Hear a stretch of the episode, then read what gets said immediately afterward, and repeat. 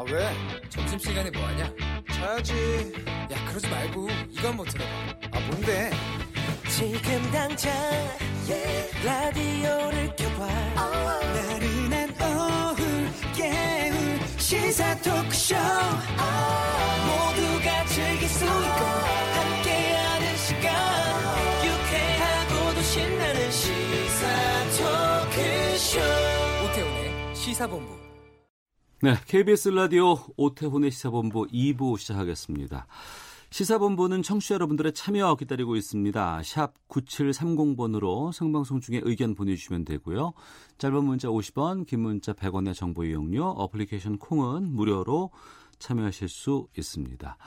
또 유튜브에서 일라디오 혹은 시사본부 검색하시면 영상으로도 만나실 수 있다는 것 알려드리겠습니다. 매주 화요일 2부 현안 둘러싼 여야 의원들의 가감없는 설전이 있습니다. 정치화투 더불어민주당 김성환 의원 나오셨습니다. 어서 오십시오. 네, 안녕하세요. 서울 노원의 김성환입니다. 네, 그리고 자유한국당의 백승주 의원 자리하셨습니다. 어서 오십시오. 예, 안녕하십니까. 경상북도 구미의 자유한국당 백승주 의원입니다. 네. 김성환, 백승주 의원과 함께하는 정치화투 영상으로 보실 분들은 유튜브에서 접속하시면 되겠습니다. 북한이 지난 10일 새벽에도 동해상으로 미사일 발사체 두 발을 발사를 했습니다. 여기에 대해서 여야 없이 한 목소리로 규탄의 목소리 나오고 있습니다만 그 규탄의 내용을 보면은 좀 뚜렷한 시각차를 보이고 있습니다. 여당은 북한의 도발 중단 혹은 비핵화 대화 재개 이쪽에 좀 중점을 두는 것 같고 어, 야당은 정부의 대북 정책에 문제가 있다 이런 부분인 것 같은데 맞나요, 백승주 의원님? 예, 뭐 우리 정부의 대북 정책에도 문제가 있죠. 북한의 어떤 이런 태도에 대해서 예. 분노하지 않을 수 없어요. 어, 청취자 여러분 권정근이라는 이름을 들어보셨는지 모르겠는데 북한 외무성의 국장하는 국장급 친구입니다. 예. 이 친구가 훈련을 하고 미사일을 발사하고 난 뒤에 우리 문재인 정부를 겁먹은 개다 이렇게 표현해요. 겁먹은 개. 네. 겁, 겁에 질린 개, 개 같다 이렇게. 우리 갑자기 겁먹는 개가 이끄는 정부의 국민이 된 것 같은 느낌이 들어요. 음. 나 우리 정부보다 북한을 정말 개탄하고 규탄합니다. 국장급 되는 인사가 이렇게 대한민국 국민을 조롱하고 대한민국 정부를 조롱해서 진짜 잠 못 이뤘습니다. 네. 그런데 우리 정부는 이건 뭐 그렇게 막말하는 사람들이다 이렇게 치부하고 훈련 끝나면은 비핵화를 위한 대화가 재개될 거다 이렇게 안이하게 대응하고 있습니다. 그 수많은 문재인 정부의 호위무사 왜 북한에 대해서 이 막말에 대해서 침묵하는지 잘 모르겠어요. 음. 이건요 뭐 그렇거니 하고 넘어가야 될 일이 아닙니다. 외무성 국장급 되는 사람이 우리 정부를 이렇게 조롱한 데 대해서 어 분노하고 우리가 뭘 잘못했길래 이런 얘기를 들어야 됩니까? 그런 생각이 좀 들고요. 특히 사실은 이 한미연합 훈련을 핑계 대고 있는데 한미연합 훈련이 구실이 아니에요. 음. 정확하게 군사적 의미를 찾으면은 예. 대놓고 핵 강대국의 길로 가겠다는 겁니다. 음. 핵 강대국이 되는 길은 핵 탄두를 많이 만드는 거하고 핵 탄두를 사용할 수 있는 투발 수단 미사일을 정교하게 개발하는 건데 이건 미사일 개발하는 거는 핵 투발 수단을 발전시키는 거예요. 그래서 핵 강대국 길로 가고 있다. 저는 이렇게 인식하고 있고 특히 이 권정근이라는 작자의 이름도 되기 싫어요. 그 나무게 사람 한 이야기를 보면은 앞으로 대화가 재개되더라도 미국 트럼프하고만 대화하겠다. 네. 한국 정부하고 대화 안 하겠다. 이게 무슨 말입니까? 음. 한반도 운명이 파일로 앞두고 있습니다. 카이로 얄타 회담에서 정해지가 가는데 우리 정부 참석자가 없어 못하는 경우죠. 그 당시는. 그래서 이 북한의 이 오만 방자하고 한국 정부를 패싱하는 이런 태도에 대해서 북한을 일차적으로 규탄합니다. 예. 이래서는 안 되고요. 우리 정부 역시 이런 겁먹은 개라는 소리를 들으면서 가만히 있는 모습도 참 진짜 겁먹은 게 아닌가. 음. 뭐 발목 잡혀 있는 게 아닌가 이런 국민들이 생각하는 사람 많아요. 예. 이거 정말 제대로 대응해야 된다 생각합니다. 예. 김성원 의원님. 북한의 일개 외무성 국장의 이름으로 이렇게 비난이 나왔는데 비판이 나왔는데 여기에 대해서 청와대가 침묵하고 있다 이렇게 지금 어, 백승주 의원께서 말씀하시는데요. 예, 침묵하고 있다는 건 사실이 아니죠. 예. 우리가 북한이 그 미사일이나 혹은 발사체를 쏘는 것에 대해서 그때그때 어, 엄중하게 경고하고 얘기를 하고 있습니다. 네. 어, 다만 이제 북이 왜 이렇게 하는가에 대한 어, 인식차가 야당하고 좀 있는 것 같습니다. 뭐 어, 당장에는 한미 연합 훈련에 대한 어, 일종의 대응이죠. 음. 대응 훈련 성격이 아주 강한데 조금 더 길게 보면 북이 어, 트럼프 대통령에게 친서를 보내서 어, 한미 연합 훈련이 끝나면 어, 실질적인 대화를 위한 실무 협상을 하자고 어, 친서를 보냈지 않습니까? 네. 이게 이제 만약에 그 예정대로 돼서 3차 북미 정상회담이 열리면 지난번 회담하고는 달리 실질적인 비핵화 협상을 하게 될 거란 말이죠. 그 실질적인 비핵- 비핵화 협상이 뭐냐. 이미 이제 핵무기를 실험하는 장소는 폐쇄를 했고 어, 핵무기와 어, 핵무기를 실어 날리는 ICBM을 이제 어, 이제 단계적으로 폐쇄를 해야 되는 거지 않습니까? 네. 만약에 이제 우리 어, 백승주 의원처럼 핵 강국으로 가려면 이런 게 필요가 없는 거죠. 음. 다만 이제 실질적으로 핵무기를 폐기하는 단계로 가면 네. 북측 입장에서도 다른 일종의 재래식 무기 같은 게 필요한 거잖아요. 자위권 차원에서. 예, 예, 현재는 일종의 비대칭 전력으로 핵무기를 가지고 어 이제 버텼다면 이제 네. 핵무기를 만약에 폐기해야 된다면 다른 전력이 필요한 거죠. 음. 그런 것에 대한 일종의 이제 실험이다 이렇게 본다면 지금은 상황 자체가 달라지는 겁니다. 네. 다만 어 지금 야당 측에서 뭐 어, 안보 위협이 심하니 뭐 이런 얘기를 하는데 이게 그럼 다시 과거로 돌아가자는 얘기냐? 과거에 이명박 박근혜 정부 때의 남북 관계를 보면요. 지금보다 훨씬 더 긴장이 심했거든요. 그런데 아무런 변화를 실질적으로 이끌지를 못했지 않습니까? 지금 문재인 정부 들어와서 어 북미 간에 또 한미 간에 남북 간에 굉장히 많은 진전을 이루었습니다. 그런 평화의 기초에서 지금 북한의 도발의 실질적인 원인이 뭐냐 그리고 어떻게 해결할 거냐 이것에 음. 대해서 우리가 장기적으로 분단을 극복하고 평화로 가기 위한 어 여러 가지 존술적인 이 인내와 혹은 이제 소- 소위 형님으로서의 포용적 자세 이런 게 필요하다. 네. 다만 필요에 따라서는 단호하게 또 대응할 때는 해야 된다. 이렇게 이렇게 보고 있습니다. 근데 한 가지 사실관계를 좀 바로잡을 필요가 있는데요. 예, 백승주 의원님. 어, 2015년 8월 이때쯤입니다. 어, 불과 4년 전이죠. 이때 국민들이 생생하게 기억할 겁니다. 북한 군이 설치한 목함 지뢰 때문에 병사들이 다쳤어요. 네. 그래서 우리가 여기에 대해서 대북 방송을 시작을 합니다. 그 북한이 우리가 강하게 나가니까 대화를 해달라고 사정사정하고 그 당시에 두 사람이 내려와요. 저, 그 총, 정치국장하고 그 또 김영철하고 내려와서 우리 안보실장하고 통일부 장관이 판문점에 가서 회담을 합니다. 네. 8월 24일, 25일 무박으로 해서 엄청난 회의를 해서 북한이 그런 목함 지뢰 사고를 이렇게 해서 그쪽 표현하면 남측 군인이죠. 대한민국 군인을 다치게 한 데 대해서 사과합니다. 사과하고 그리고 남북한 군 당국자끼리 좀 회담하기라고 정부 당국자끼리 회담하기라고 인도주의적 지원을 하기라고 일곱 개 정도 향해 합의를 했습니다. 그 합의를 했을 때 제가 그 당시 국방부 차관이었는데 그 회담 과정 정 알죠. 북한은 이렇게 합의했지만 합의 안 지키고 멀지 않아 전략적 도발을 할 것이다. 그 일본 언론사하고 인터뷰를 했는데 제가 엄청나게 공격을 받았습니다. 6개월 뒤에 북한이 그 약속을 이고 미사일을 장거리 미사일 발사를 했습니다. 그 2015년 이야기를 왜 끄자느냐면 박근혜 정부 때 아무것도 안 했다는 이야기 틀린 이야기입니다. 그 당시에도 북한이 사정하고 또 카메라 기자가 없는 데서 북한이 정중하게 사과도 하고 그렇게 했어요. 그 약속을 안 지킨 거죠.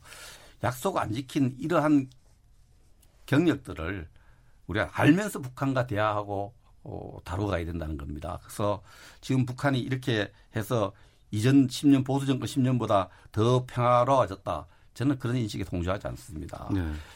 지금 북한이 지금 우리가 구걸해서 평화롭게 보이는 것은 핵 강대국으로 갈기 위한 시간을 벌기 위한 인식을 저는 하고 있습니다. 실제로 미사일 개발은 북한이 핵 폐기하고 나면은 전력이 약해지니까 전력 전력 강화 차원에서 미사일 실험한다. 이런 분석이 어디 나옵니까? 어떻게 나옵니까? 미사일은 바로 전략 무기 핵을 투발하기 위한 수단이라는 것을 우리가 그 핵 폐기하면 미사일은 사실 필요 없는 거예요. 그런 차원에서 이해할 필요가 있다 생각을 합니다. 제대로 북한의 어떤 미사일 실험을 평가해야 된다고 생각합니다. 알겠습니다. 여기에 대한 차이가 상당히 좀 인식의 차이가 좀 거리가 상당히 좀 있어서 좀 어, 좁혀서 좀 말씀을 좀 나누도록 하겠습니다. 이번에 그 김정은 위원장이 트럼프 대통령에게 친서를 보냈습니다. 예. 왜 갑자기 이, 이 미사일 관련한 활동을 펼치면서 친서를 보냈을까라는 궁금증도 있고 또 그 친서를 받은 트럼프 대통령은 한미연합훈련 나도 좋아하지 않는다면서 어, 김정은 위원장의 불만에 맞장구를 쳤는데 이거 어떤 의미로 봐야 돼요? 네, 압축해서 어, 표현하면 그러니까 어, 지금 미국이 계속 이 주한미군의 주둔비를 인상시키려고 하고 있잖아요. 예. 이게 트럼프 대통령의 선거 공약이었기도 하고요. 음. 이거는 우리나라뿐 아니라 어, 이 주한미군이 주둔하고 있는 모든 국가들에 대해서 심지어 이제 독일에까지 EU에게까지도 예, 얘기를 하더라고요. 어, 이, 주- 주둔비를 인상시킨다. 음. 왜냐하면 왜 우리가 어, 뭐, 다른 나라의 국방을 책임져 주면서 그 비용을 다 우리가 부담하느냐, 이런 인식이 깔려 있는 거잖아요. 네. 그런 면에서 지난번에 볼턴이 어, 방한했을 때 그 액수를 구체적으로 얘기는 하지 않았지만 실질적으로 주한미군에 대한 부담 을 어, 올려달라고 요청을 했고 지난 이제 어, 지난해에도 현재 확정되어 있는 주한미군 부담금도 상당히 올려달라고 했는데 저희가 이제 최대한 어, 협상을 통해서 1조 원 수준으로 이제 방어를 했지 않습니까? 네. 다만 이제 그때 할 때 어, 1년 단위로 한다고 해, 되어 있어서 아무래도 올해도 어, 트럼프 대통령은 이제 주한미군 부담금을 어, 늘려달라고 하는 요청을 하게 될 것 같습니다. 우리가 어느 수준에서 한미 동맹을 유지하면서도 어, 뭐랄까 우리 세금의 부담을 최소화할 것이냐 이게 음. 어, 앞으로 굉장히 중요한 숙제가 될 것 같습니다. 네. 그 트럼프가 공개한 김정은의 친서 내용 중에 제가 재미있는 부분이 전문 공개는 하지 않았는데 김정은이가 트럼프 대통령에 보낸 편지에 작은 미사일 도발에는 뭐 유감 미안하다 이렇게 표현했다 이렇게 됐는데 미사일 쏴놓고 대한민국 정부에 대해서는 바른 자세를 가져라. 겁 많은 개 같은 정부라고 이렇게 하면서 미국에서는 또 유감을 보냈던 참 참 우리 국민들 때 이 어떻게 생각이 될지 모르겠어요. 트럼프한테는 미안하다가 우리한테는 바른 자세를 가져라 그러고 그리고 트럼프의 지금 머리 너 트럼프에 대해서 트윗을 통해서 직접 제가 유감도 표시했습니다. 이 미사일에 대한 인식에 대해서 유감도 표시했는데 트럼프 머릿속에는 대한민국 정부로부터 방위비를 많이 받는데 모든 사고의 중심이 있는 것 같아요. 그래서 결국 어, 한미연합훈련 나도 안 좋아한다 이 말은 김정은이 들으라고 한 이야기가 아니고 한미연합훈련하고 전략자산 전개하면 대한민국 정부 돈 좀 더 내놔라 이런 논리로 연결되거든요. 정말 잘못된 인식을 갖고 있고 트럼프 정 트럼프 대통령 자신이 지금 주한미군과 한미동맹을 어, 간에서 말하는 내용이 엉터리가 너무 많아요. 음. 82년간 한국을 지켰다 하는데 해방이 우리가 74년밖에 안 됐어요. 그러니까 트럼프 대통령이 트위터라든가 SNS 등을 통해서 제시한 80 수치가 맞지 않는 것들이 82년간 많다. 한국을 지켰는데 한국 아무도 미국이 해준 게 없다 그랬는데 82년 아니지 않습니까? 45년 지면 지금 74년밖에 안 돼요. 그러고 주한미군 숫자도 3만 2천 명이 주둔하고 있는데 한 우리 지금 2만 8천5백명이 된 지가 벌써 10년이 넘었습니다. 네. 12년이 넘었고 그래서 트럼프 대통령의 지금 이런 숫자도 우방 국가인 대한민국과 주한미군 한미동맹에 대한 숫자도 좀 너무나 엉터리를 많이 사용하고 또 방위 분담 문제 관련해서 지난해 방위 분담 대사가 저를 찾아왔어요. 50% 올린다길래 제가 말도 안 된다. 그렇게 이야기를 한 적이 있습니다. 그래서 안 된다고 이야기해서 지난해는 우리가 8.2% 올려서 1조 359억인가 389억인가로 해결됐는데 이번에도 뜬금없이 뭐 1조 받는 것을 5조를 받겠다 이런 주장을 하는데 배를 올려달라고 뭐 요구를 했던 그건요. 대한민국 국회가 뭐 트럼프가 지배하는 미국 공화당도 아니고 예. 이건 외교부가 협상을 하고 나면 국방위원회에서 국회 국방위원회에서 예산을 통제합니다. 예산을 네. 승인하기 때문에 제가 자유한국당 의원으로서 무리한 요구 절대 예산 반영하지 않을 겁니다. 이 음. 트럼프가 이렇게 하면 안 됩니다. 네. 저는 이런 부분에 대해서 우리가 여야가 따로 없다 생각합니다. 음. 네, 동의하고요. 예. 저희가 알기로는 구체적인 액수를 얘기하지는 않았다고 합니다. 음. 다만 어, 여전히 좀 과도한 증액 요구가 있을 것으로는 예측됩니다. 그런 부분에 대해서는 우리 여야가 합심해서 네. 어, 우리가 수용 가능한 범위에서 어, 조정해야 되지 않을까 이렇게 생각합니다. 일부에서는 제가 트럼프 비판을 좀 하니까 자유한국당 국방위원회 간사가 트럼프 비판한다 까 미국 비판하고 반미주의 보수 정당이 왜 반미하냐.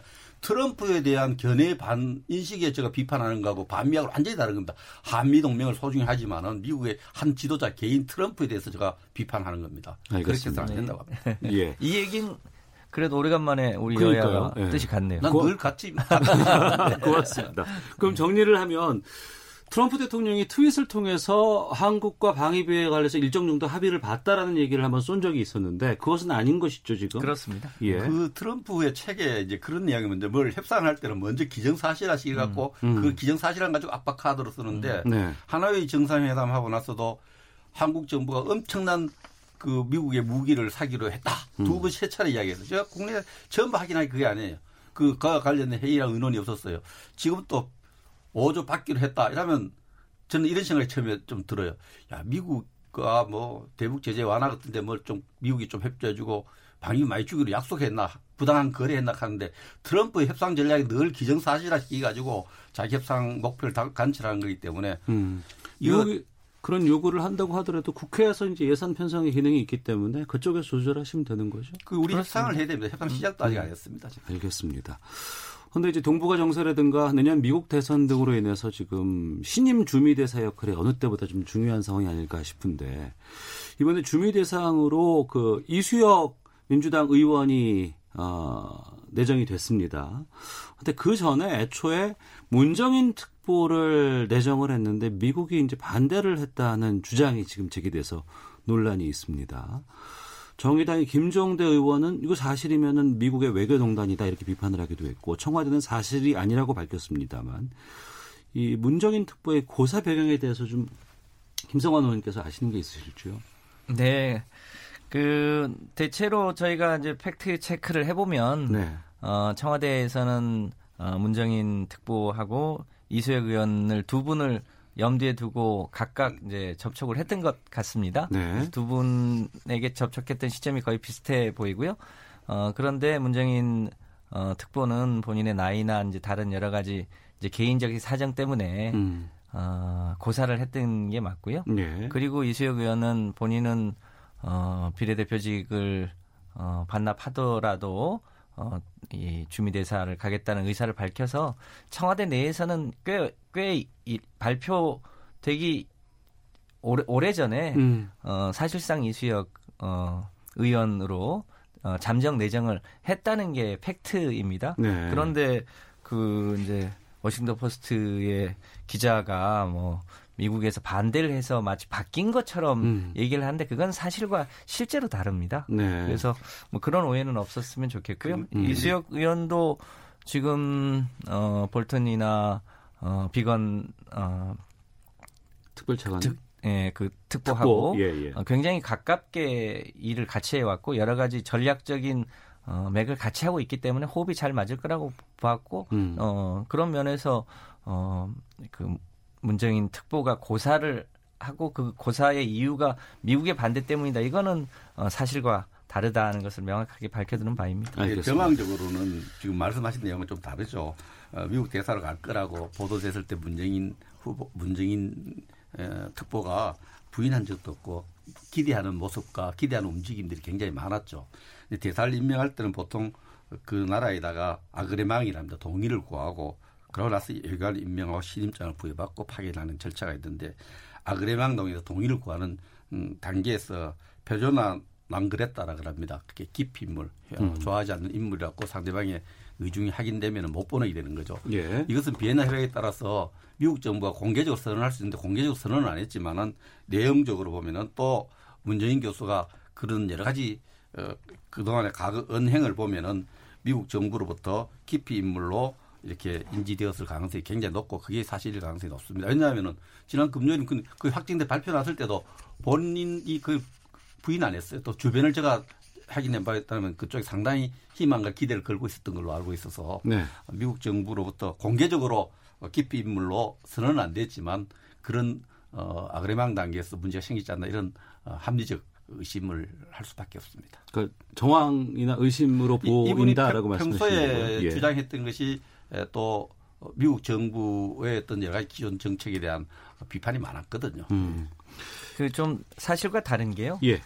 어, 아글망을 하는 단계는 음. 우리가 대사를 확정하고 예. 그 확정한 대사를 요청하고 어, 미국 측에서 아그리망을 보내는 거죠. 그거를 네네. 뭐 어, 임의로 임의로 그렇게 하는 절차는 없습니다. 음. 어, 그렇기도 하고 그, 그 문재인 특보가 지금 누구보다도 트럼프의 대북 정책을 옹호하고 지지하고 뭐 그런 입장이지 않습니까? 네. 그리고 여러 가지 이제 어, 본인이 이 특보 혹은 이 전문가로서 여러 가지 제안이 있는데 그것이 현재 미국의 대북 정책 에 크게 다르지 않습니다. 그러니까 미국이 반대할 이유는 없는데 네. 다만 이제 어뭐 이 공식 석상에서 밝히기 어려운 이제 개인사가 있기 때문에 음. 본인이 굳이 어 미- 특보로 가지 않겠다고 하는 고사의 의사를 실제로 밝힌 게 꽤 됩니다. 네. 내부적으로는. 네. 그러니까 그런 오해는 뭐 굳이 필요가 없다 이렇게 음. 생각합니다.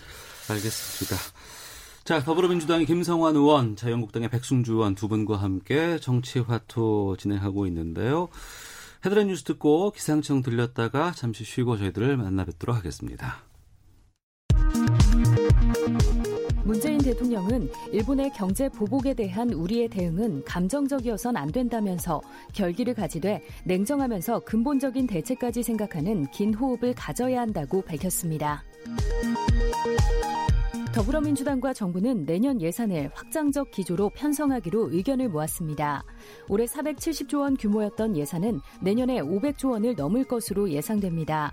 또 일본의 수출 규제에 대응하기 위한 예산 등은 보다 과감히 발굴해서 반영할 것이라고 설명했습니다. 북한의 사이버 해킹 최다 피해국은 한국이라고 유엔 안전보장 이사회 산하 대북제재위원회가 밝혔습니다. 국방부는 지난달 초 한미가 한반도 유사시 군 수송을 위해 민간 항공기를 지원하는 내용의 한미 상호 공수 지원 협정을 연장하기로 했다고 밝혔습니다. 시위대의 기습적인 점거로 한때 폐쇄됐던 홍콩 국제공항이 오늘 오전 운영을 재개했지만 300여 항공편이 취소되는 등 여파가 이어지고 있습니다. 지금까지 라디오 정보센터 조진주였습니다. 이어서 윤지수 씨입니다. 네, 우리나라는 이제 북태평양 고기압 가장자리에 들면서 구름 양이 많고 덥고 습한 공기가 계속 유입되면서 기온도 꽤 많이 오른 상태입니다. 35도 안팎까지 오른 곳이 많은데요. 전국 대부분 지역 폭염특보가 내려져 있는데 내륙 지역은 대부분 폭염 경보이기 때문에 오늘도 35도를 웃도는 곳이 많겠습니다. 홍천의 경우 37도, 춘천과 대구 36도, 세종과 대전도 오늘 낮 중은 35도 안팎이 되겠고 서울도 34도로 어제보다 기온이 꽤 많이 오를 것으로 예상이 됩니다. 이 폭염특보가 내려진 만큼 이 폭염과 함께 열대야도 계속될 것으로 보여서 충분한 휴식과 수분 섭취 에 좀 더 신경 쓰시는 것이 좋겠습니다. 오늘 전국적으로 오후부터 밤 사이는 내륙 지역에 소나기 가능성이 있고요. 지금은 제주도 산간 지역도 소나기가 내리고 있는 상황입니다. 미세먼지 상황을 보면 전국 대부분 지역 좋은 단계를 보이고 있고 인천만 보통 단계를 보이고 있습니다. 대기 확산이 원활하기 때문에 당분간 이렇게 깨끗한 공기가 예상됩니다. 다만 오존 상황은 좀 예외인데요. 경기도 북부 지역과 전라남도, 경상남도 지역을 중심으로 오존량이 증가하면서 나쁨 단계까지 치솟을 수 있기 때문에 이 점 염두에 두시면 좋겠습니다. 지금 서울 기온은 32.3도입니다. 지금까지 미세먼지만 날씨 정보였습니다. 다음은 이 시각 교통 상황 알아보겠습니다. KBS 교통정보센터의 윤여원 씨입니다. 네, 고속도로에서는 사고가 이어지고 있습니다. 중부고속도로 대전 쪽 일축 주름 쉼터 안에서 차량 화재 사고가 있었습니다. 현재는 갓길에서 정리 중이니까 주의해 주셔야겠고요. 이 사고 구경 차량들로 일쪽 부근 3km 구간에서 밀립니다. 서울 양양고속도로 양양 쪽은 오늘도 휴가 차량들로 설악과 강촌 부근에서 각각 정체고요. 이후 양양 분기점 부근 2차로에서는 승용차 관련 사고를 처리하고 있으니까 잘 살펴 지나셔야겠습니다. 경부고속도로 서울 쪽 안성 휴게소 부근 5차로에는 고장난 차가 있어서 1km 정체고요. 이후로는 작업 여파로 우산나들목과 신갈분기점에서 각각 밀립니다. 계속해서 서울 방향 서초 부근 4차로에서는 추돌 사고를 처리하고 있어서 양재에서 서초 쪽으로 가는데 15분 정도 예상됩니다. KBS 교통정보센터였습니다.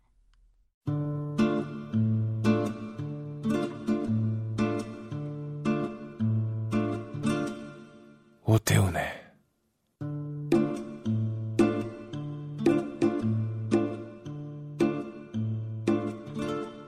시사본부. 네, 더불어민주당 김성환 의원, 자유한국당 백승주 의원과 함께하고 있는 정치화투 영상으로도 만나실 수 있습니다. 유튜브에서 일라디오 혹은 시사본부 검색하시면 두 의원과 함께하는 방송 영상으로 보실 수 있습니다. 조국 법무부 장관 후보 대정과 관련해서 뜨거운 공방전 펼쳐지고 있습니다. 아직 뭐 일정이 확정되지는 않았습니다만 인사청문회에서 여러 가지 송곳 검증 예상되고 있는데요. 어, 많은 후보자 가운데 특히 이제 조국 법무부 장관 후보자에 대한 것들이 뉴스로 좀 집중 보도가 되고 있는데 예상되는 쟁점들 좀 짚어본다고 하면 어떨까 싶은데 먼저 1호 쪽에는 백승주 의원께서 먼저 말씀하시는 게 맞는 것 같아요. 그 조국 전 민정수석 뭐 지금 지금 현직은 또 서울대 교수죠. 교수가 법무부 장관의 직을 잘 수행할 수 있느냐. 예. 법무부 장관에 대한 국민의 기대가 뭐냐를 놓고 보면은 법무부 장관은 또 민정수석과 또 다릅니다. 그래서 좀 국민이 법무부 장관 하면 딱 떠오르는 게 균형감, 그죠?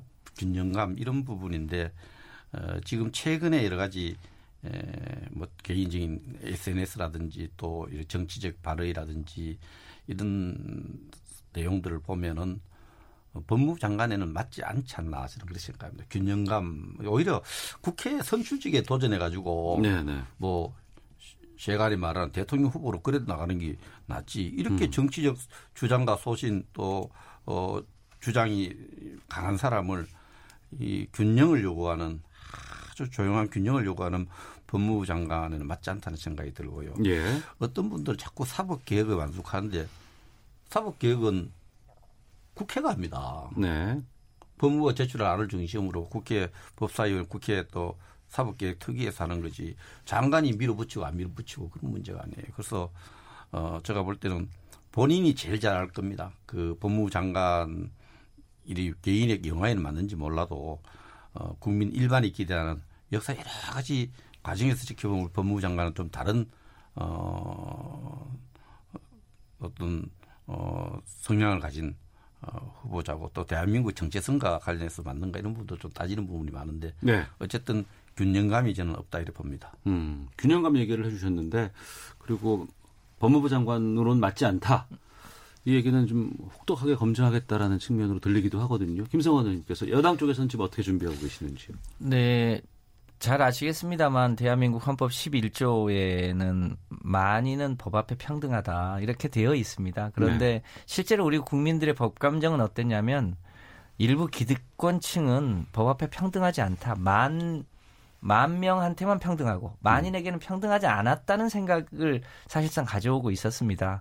그러니까 사법 정의가 제대로 구현되지 않았다는 거죠. 특히 예. 기득권층은 어 일종의 유전 무죄, 무전 유죄와 같은 법 감정을 가지고 있었는데 지금 대통령님도 그러시고 지금 어 법무부 장관 후보인 조국 이전 수석도 그렇습니다만 누구보다도 사법 정의를 실현하려고 하는 의지가 어, 강한 분입니다. 그런 네. 면에서 어, 사법 개혁을 통해서 우리의 헌법 11조의 정신인 만인이 법 앞에 평등한 어, 일종의 민주공화국의 굉장히 주요한 어, 토대거든요. 그것을 어, 닦는 적임자다 이렇게 생각을 합니다. 지금 현재 사법개혁의 주요한 법안이 국회에 가 있습니다만 결국 그, 그 법안의 확정 이후에 그것을 집행하는 총괄 책임자는 여전히 법무부 장관이거든요. 예. 어, 법무부 장관이 이런 변화의 과정에서 사법 정의를 실현하는 것 이건 굉장히 주요한 과제이고 그것을 평생 어, 업으로 또 이 서울대 법대 교수로서 쭉 어, 해왔던 그런 경험과 또 청와대에서 사법 개혁을 추진해왔던 그런 어, 경험들이 이 법무부 장관으로서 그 역할을 하게 되면 훨씬 더 잘할 것이다 이렇게 어, 저희 당은 생각하고 있습니다. 예. 백승주 의원께서 앞서서 법무부 장관으로는 맞지 않는 인사다라고 말씀하셨는데 그 자유한국당 쪽에서 청문회 무용론 이야기하면서 보이콧 주장도 좀 나오고 있다고 하던데 확인해 주실 수 있으세요?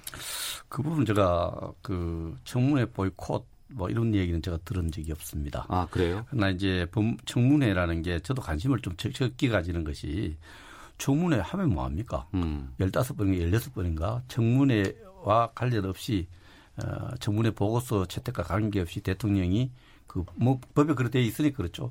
어, 법- 저 지명자를 임명하는 이런 것을 계속 반복적으로 봤기 때문에 네. 청문회 해도 의미가 없다는 이런 생각은 제가 좀 듭니다. 청문회 제도는 한- 우리 국회가 한번 좀 따져볼 필요가 있다. 음. 어, 청문회 보고서의 구속력을 강화하고 그 네. 대신에 정책 검증을 제대로 할 수 있는 쪽으로 어. 그건 뭐 지금 사안이 아닙니다만 장기적으로 그런 부분을 검토해야 되는데 또 조국 법무부 장관 후보자는 어, 그 앞에 공직을 이제 교수하다가 공직을 민정수석을 맡았는데 네. 어, 대통령 기준에서 민정수석 잘했다 이렇게 평가하고 있는 것 같은데 음. 국민 눈높이 보면 15번이나 인사검증에 실패한 부분도 있어요. 네. 그런 부분에서 대통령 눈높이에만 맞춰서 일하시는 분이 아니냐. 음. 국민 눈높이 이런 부분도 지적되겠죠. 청문회 뭐 법이 정해져 있어서 네. 어 하여튼 그 제도가 뭐 법대로 운영 안 되겠습니까? 보이콧 이야기는 아직 제가 가문에서 못 들어봤다. 그만큼 구속력이 없는 데 대한 어떤 정치인들의 청문회 참석한 사람들의 약간의 그 허탈감은 있습니다. 음. 허탈감이 아마 보이콧 주장으로까지 나왔지 않나 생각합니다. 네. 이 부분에 대해서는 지금 그 법을 개정해서라도 좀 바꿨으면 좋겠다라고 예, 말씀하시는데. 장기적으로 제가, 제가 볼 때는 예. 우리 청문회를 지켜보는 국민들도 이런 생각을 많이 해요. 그 직무를 수행하는데 어떤 관련성이 있는 정책 질문이 좀 집중되면 좋은데 음. 그 사람의 삶의 전부를 이렇게 파뒤집으니까 어, 어이좀 그 제도는 잘못된 게 아닌가 그런 부분은 저 보이 개인 또 프라이버시 보호받고 싶은 부분이 이런 부분은 좀 보호를 하고 네. 그 직을 수행할 수 있는 부분이 철저하고 그러나 그 직에 대해서 국회의원이 봐서 아니다 싶으면은 저 임명하지 않도록 구속력 갖추는 게 이런 것들. 미국 같은 경우에는 상원 청문회 외교관들 주, 주한 미국 대사 같은 청문회 들어가서 상원의 한 분이라도 문제를 걸면 임명이 안 됩니다. 음.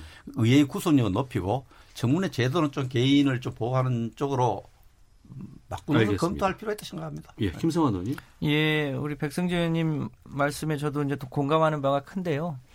어, 청와대에서 인사검증을 하는 과정에서 어, 실제로 능력이 충분하다고 판단되는 많은 분들이 소위 인사청문회 과정에서 소위 신상털기에 어, 과도한 일종의 모욕감 내지는 어, 자신의 이 프라이버시가 노출되는 것에 대한 여러 가지 걱정 때문에 고사한 분들이 의외로 많이 있습니다. 네. 그러니까 그 결과적으로 어, 정책 능력이 있는 사람들이 이 현재 현행 청문회 제도 때문에 음. 어, 이 고, 고사하고 결국 그 정책을 실현하지 못한 그런 그런 사례들이 갈수록 누적되고 있어서 어, 인사청문회 제도는 아무래도 좀 보완이 되어야 할 것 같습니다. 말씀하신 대로 이 도덕적 검증은 좀 비공개로 한다든지 하고 실제로 인사청문회 과정이 그가 그 해당 분야의 장관으로서의 어, 자질과 정책 능력이 충분하냐 이것 위주로 좀 할 수 있도록 하고 어, 대신 이 구속력을 실제로 좀 높인다든지 해야 되는데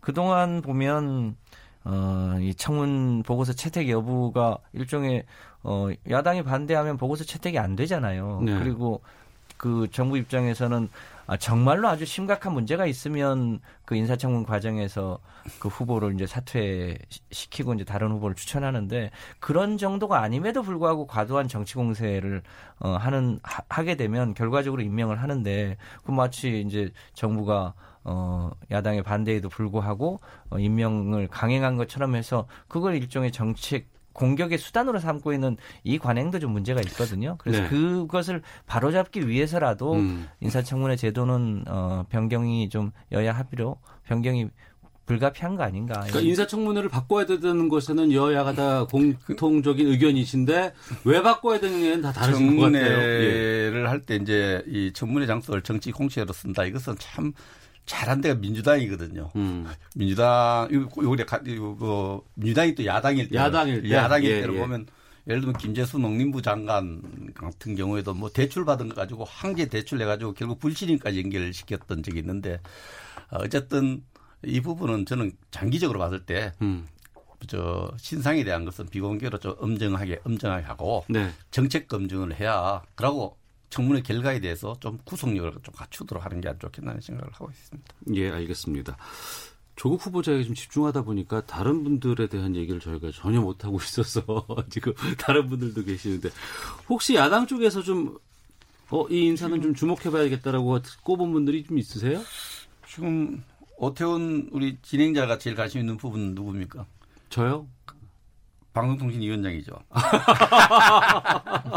아, 우리 방송계에서는 그쪽에 좀 관심이 있을 수는 있겠죠. 예, 예. 한, 어, 한상혁입니까? 그 방송통신위원장 후보 예, 예. 같은 경우에 그, 어, 시민단체 대표를 현재 미- 맡고 있는데 음. 이 시민단체 어, 민주언론시민연합이라는 공동대표를 맡고 있는데 민주언론시민연합 좋은 말인데 예. 그분이 활동하고 최근 인식을 보면은 어, 표현의 자유를 어, 관이 나서서 좀 제어를 하는데 한 방향을 제어를 해야 된다 이런 인식을 갖고 있어요. 예. 어, 좋은, 그걸 포장해서 좋은 이야기 하면 뭐 사회 해악이 되는 가짜 뉴스 좀 단속하겠다 이렇게를 변명할 수 있지만 아, 전체적으로 이것은 시민 사회가 우리 사회가 자율적으로 해가야 될 부분에 대해서 어, 이, 저, 관에서 직- 정부가 제, 제재해야 되겠다 이런 입장인데 이전에 보통 방송통신위원장 저 앞에 방송통신위원장도 임기가 3년이에요. 네. 2년 만에 물러난 이유가 뭐냐? 음. 정부 요구에 대해서 예. 저항했기 때문에 물러났다고 이게 일반적으로 알고 있거든요. 어. 특히 저, 그, 요즘 흔히 말하는 가짜 뉴스, 페이크 뉴스에 대한 단속에 있어서 그분은 자율 규제 쪽에 연대인데 정부는 요구를 좀 어, 정부가 좀 직접 나서 예. 하자는 이런 정부의 요구에 대해서 제대로 대응하지 못했다. 정부 요구를 거절해서 인사다? 문책성 예. 인사라는 얘기가 많습니다. 어, 이 부분에 대해서 어, 새로 임명된 한상혁 방송통신위원장은 완전히 정부 입장을 강력히 예, 따르는 것으로 이렇게 알려지기 때문에 이런 부분은 송곳 검증이 이루어져야 되지 않겠냐. 왜냐하면 표현의 자유가 굉장히 중요하지 않습니까? 예. 이 부분에 대한 어, 철학과 행동과 인식 이런 부분에 대해서 철저히 검증이 되어서 음, 본인이 부적하다고 생각할 때 물러나야 된다고 생각합니다. 네. 여기에 대해서 예, 그 한상혁 방송통신위원장 관련해서 저도 뭐 개인적 인연이, 인연이 있어 좀 아는데 그 원래 피는 못 속인다는 말이 있잖아요. 그, 그 방송통신위원장 아버지가 한준수 전 연기 군수입니다. 양심 선언했던. 아 연기군 예, 한준수. 예전에 어, 양심선언 하셨던 그분의 아들입니다. 그 어. 굉장히 정의로운 분입니다. 예. 그리고 어, 그 청년기에도 굉장히 어, 민주적이고 양심적이었던 분입니다. 그리고 어, 민주언론 시민연합에서 대표를 하면서 언론계하고도 꽤 어, 꾸준히 이 활동도 해오, 해왔죠. 근데 그런 면에서 방송통신위원장 이 후보가 됐는데 저는 후보로서 어, 굉장히 적임이다. 그리고 음. 굉장히 합리적인 저, 사람입니다. 네. 그런 게 어, 참작되지 않았나 싶고요. 음. 말씀하셨던 표현의 자유를 어떻게 보장하고 어, 그것이 공론의 장에서 걸러지게 할 거냐. 근데 모든 것을 다 그렇게 하는 것이 옳은가 하면 다른 나라 사례를 보더라도 그렇지 않습니다. 명백한 허위거나 가짜 뉴스는 사회적으로 걸러내는 장치를 어, 독일이나 뭐 유럽이나 혹은 미국도 여러 가지 장치를 가지고 있습니다. 그것을 예. 다 그냥 공론의 장에서 다 허용해라. 이- 이것이 어, 자유는 아닙니다. 음. 그 우리 자유의 자유의 철학적인 원리에서도 타인의 자유를 침해하는 자유는 허용되지 않는 여러 가지 이 그 뭐랄까 규제가 있지 않습니까? 네. 진정한 자유는 타인의 자유를 침해하지 않습니다. 그런데 타인의 자유를 억압하기 위한 가짜 뉴스를 횡행하게 한다든지 그런 것까지를 공론회장이 맡기란다든지 그건 옳지 않은 거죠. 이제 그것을 어느 선에서 하는 게 적정하냐 그것은 이제 어, 같이 협의해 봐야 될 문제라고 생각합니다. 알겠습니다. 한 주간의 중요한 정치연을 둘러싼 현직 의원들의 허심탄회한 속내를 들어보는 시간 정치화투 마치도록 하겠습니다. 더불어민주당 김성환 의원, 자유한국당 백승주 의원 두 분과 함께했습니다. 두 분 말씀 고맙습니다. 네, 감사합니다. 감사합니다.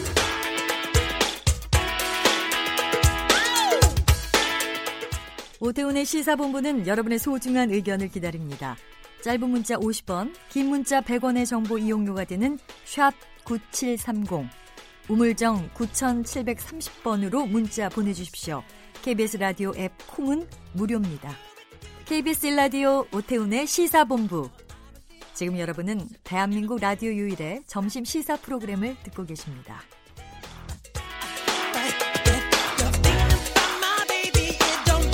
네, 1시 44분 지나고 있습니다. 연예 문화 이슈를 폭넓게 알아보는 시간 하재근의 문화살롱 문화평론가 하재근 씨와 함께합니다. 어서 오십시오. 예, 안녕하세요. 예.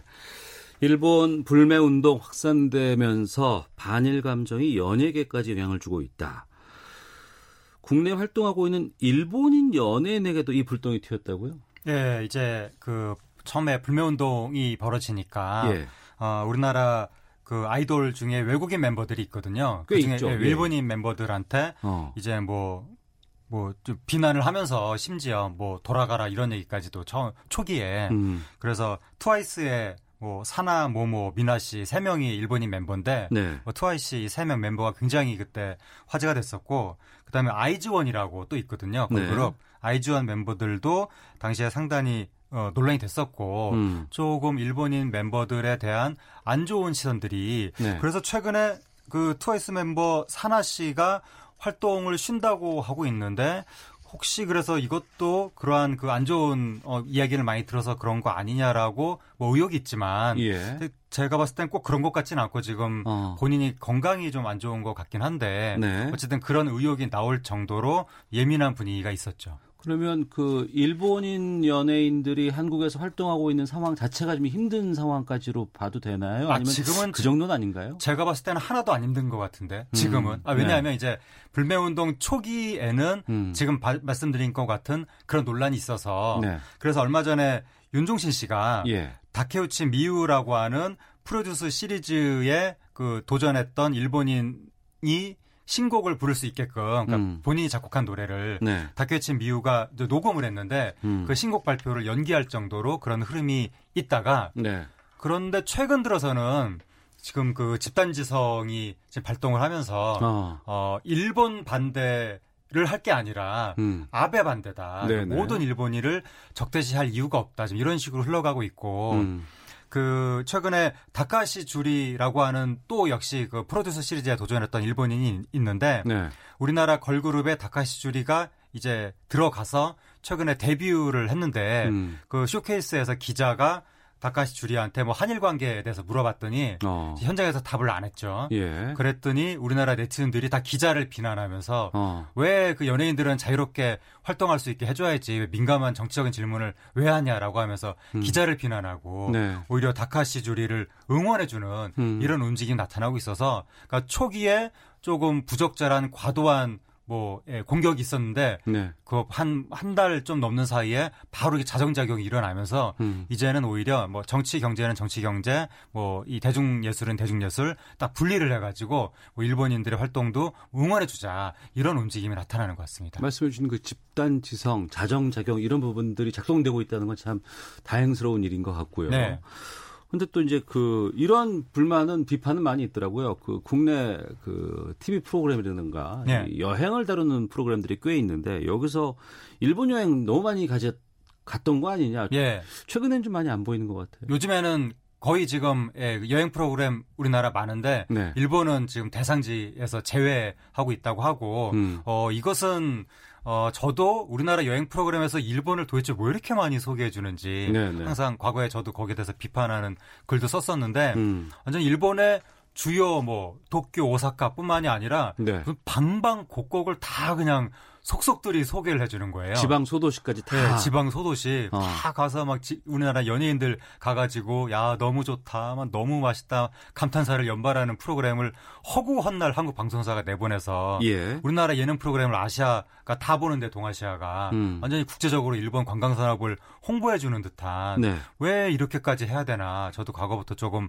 불만이 있었는데 요번 일본의 경제 공격을 계기로 요 부분에 대한 반성이 일어나면서 음. 지금 그러니까 물론 100% 영원히 방송을 안 내보낸다 이건 좀 너무한 것 같지만 네. 지금 당장은 뭐 시기가 시기니만큼 음. 좀더 많이 조심하고 있는 것 같습니다. 예.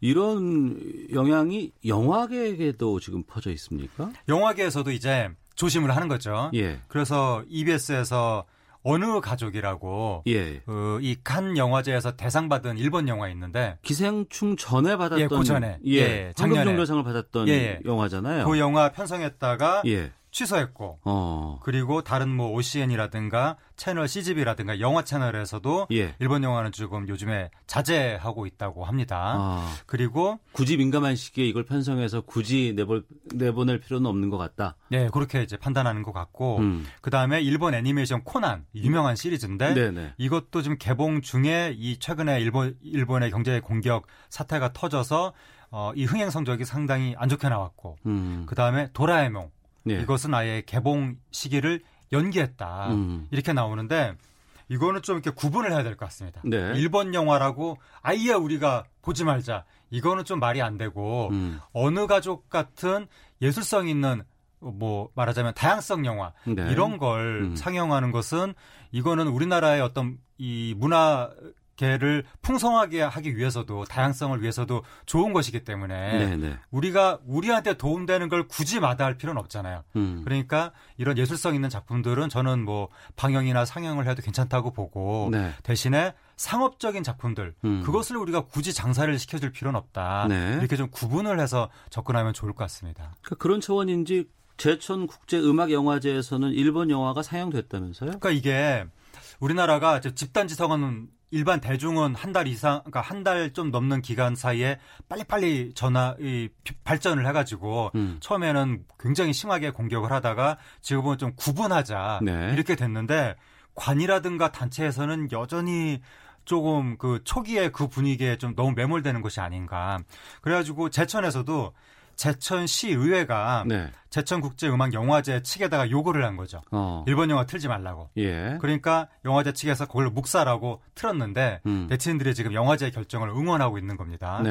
그래서 아니 영화제에서 이렇게 예술 교류하는 건데 뭐 이런 것까지 음. 이거는 불매하고는 또 개념이 다른 거거든요. 상업적인 게 아니니까 네네. 이런 거는 계속 해야 오히려 그 일본의 그 아베 총리한테 동조하지 않는 일반 국민들하고의 교류는 해야 되는 건데 음. 이런 것까지도 하지 않으면 오히려 일본 내에서 아베 총리의 동조자를 더 많이 만들어주는 우리한테 자살골이 되는 건데 우리나라 관이 최근에 뭐 저기 뭐 명동에 무슨 깃발을 건다 뭐 이런 것도 있었고 또 스포츠 단체에서 너무 과도하게 일본에서 하는 대회에 참석하지 않겠다 뭐 이런 것도 하고 이럴 필요까지는 없거든요. 네. 그래서 좀 냉정하게 음. 접근해야 될 것 같습니다. 네. 감정적인 것보다는 좀 냉정하게 차분하게 하지만 또 정곡을 찌를 수 있는 여러 가지 네. 활동들은 좀 어, 타겟을 좀 잡아가지고 해야 된다는 그런 어, 민의 요구가 좀 있는 것 같은데 네. 그 부분인가요? 그 이번에 그 일본 화장품 회사죠 DHC가 공분을 초래한 사건이 있었고 먼저 이거부터 좀 정리를 좀 네. 해주시죠. 네, 이거 DHC 사건 네. 이런 거는 이제 감정적으로 접근해도 될 것 같은데 네. 이거 워낙 공분이 일어나는 게 너무나 당연한 사건이다.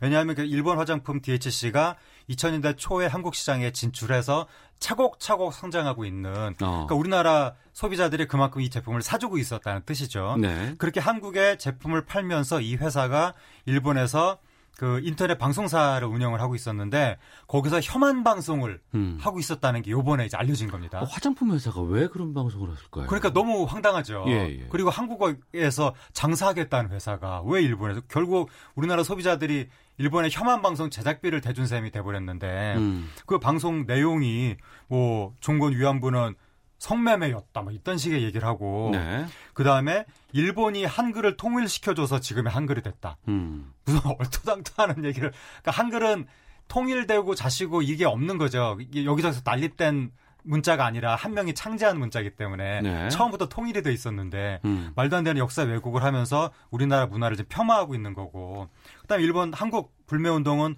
한국은 원래 금방 뜨거워지고 금방 식는 나라니까 그냥 두고 보자 이런 식으로 조롱하듯이 그다음에 이게 이제 한국에서 난리가 났거든요. 네. 이 난리가 난 걸 일본에서도 당연히 알 텐데 음. 왜냐하면 DHC 이 회사의 지사가 한국에도 영업을 하니까 네네. 당연히 알 텐데 근데 또 혐한 방송을 했답니다 이 음. 와중에 예. 그러면서 그 자민당 의원을 출연시켜서 그 이 여러 가지 뭐 일본은 한국을 먼저 어떻게 뭐 뭐 이렇게 건드린 적이 없다 이런 식으로 말도 안 되는 소리를 하면서 여발한 듯이 방송을 이어갔다고 해서 당연히 지금 인터넷에서 엄청난 공분이 일어나고 있죠. 네. 그 공문 속에서 이 DHC의 어, 모델 활동을 하는 홍보 활동을 하는 배우 정유미 씨가 피해를 받았고 또 어떤 결정을 내렸다면서요. 네, 그러니까 네티즌들이 이거는 이런 건 또 이제 감정적으로 하면 안 되는 건데 어. 정유미 씨를 공격을 한 거예요. 예. 정유미 씨가 이제 모델이라서 음. 그런데 정유미 씨가 이 회사가 혐한 방송한다는 걸 알면서도 계약했을 리는 없는 거고 예. 이미 계약을 했는데 뭐 어떻게 하겠습니까? 음. 그런데도 막 정유미 씨 SNS로 몰려가서 막 공격을 하고 그래서 정유미 씨가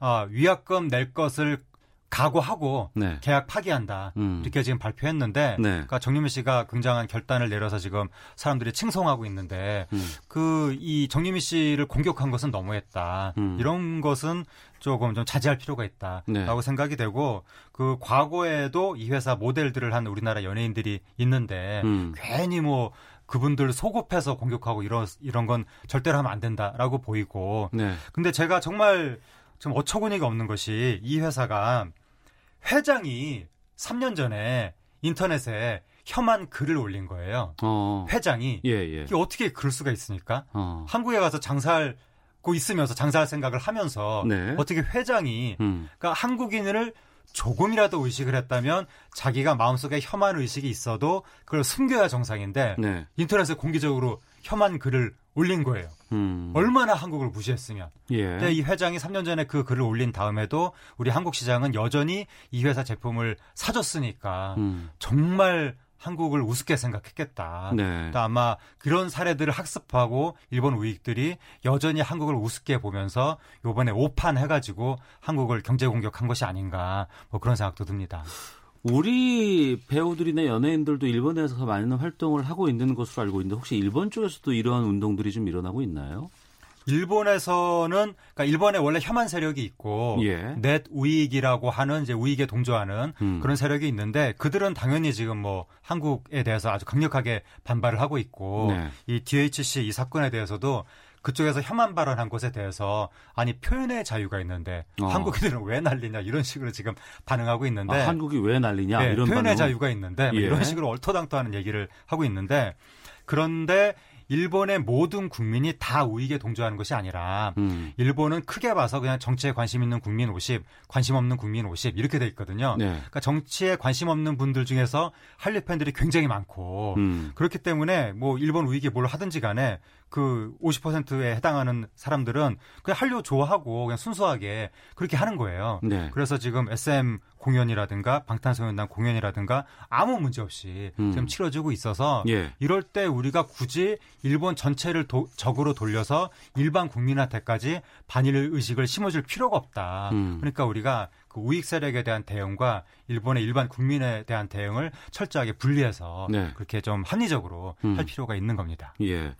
그러니까 일본의 경제 도발로 시작된 부분이고 또 한일 간의 갈등이 좀 불거지고 있는 상황입니다. 문화 예술계까지 확산되는 것은 좀 우리가 정말 좀 조심해야 될 것 같다는 생각이 좀 들긴 네, 하네요. 그러니까 이제 어, 이 대중문화계 특히 대중문화계의 경우에 방금도 말씀드렸다시피 한국 대중문화를 좋아해주는 일본 국민들은 어, 한국에 별로 억가심정이 없고 음. 일본 우익에 동조하지 않고 오히려 아베 총리를 은근히 싫어할 가능성이 높은 그런 분들이 지금 한국 대중문화예술계를 좋아해주고 있는 건데 굳이 그걸 한국 사람들이 일본 그 연예인들을 공격하고 이래서 그런 아무 생각 없던 일본 분들을 자극해가지고 이분들이 일본 우익의 선동에 귀구, 기, 기울이게끔 이렇게 할 이유가 없기 때문에 알겠습니다. 우리부터도 조금 이제 마음을 열고 접근하면 좋을 것 같습니다. 예, 문화살롱 하재근 문화평론가와 함께했습니다. 고맙습니다. 감사합니다. 오태훈의 시사본부 마치겠습니다. 내일 뵙겠습니다. 안녕히 계십시오.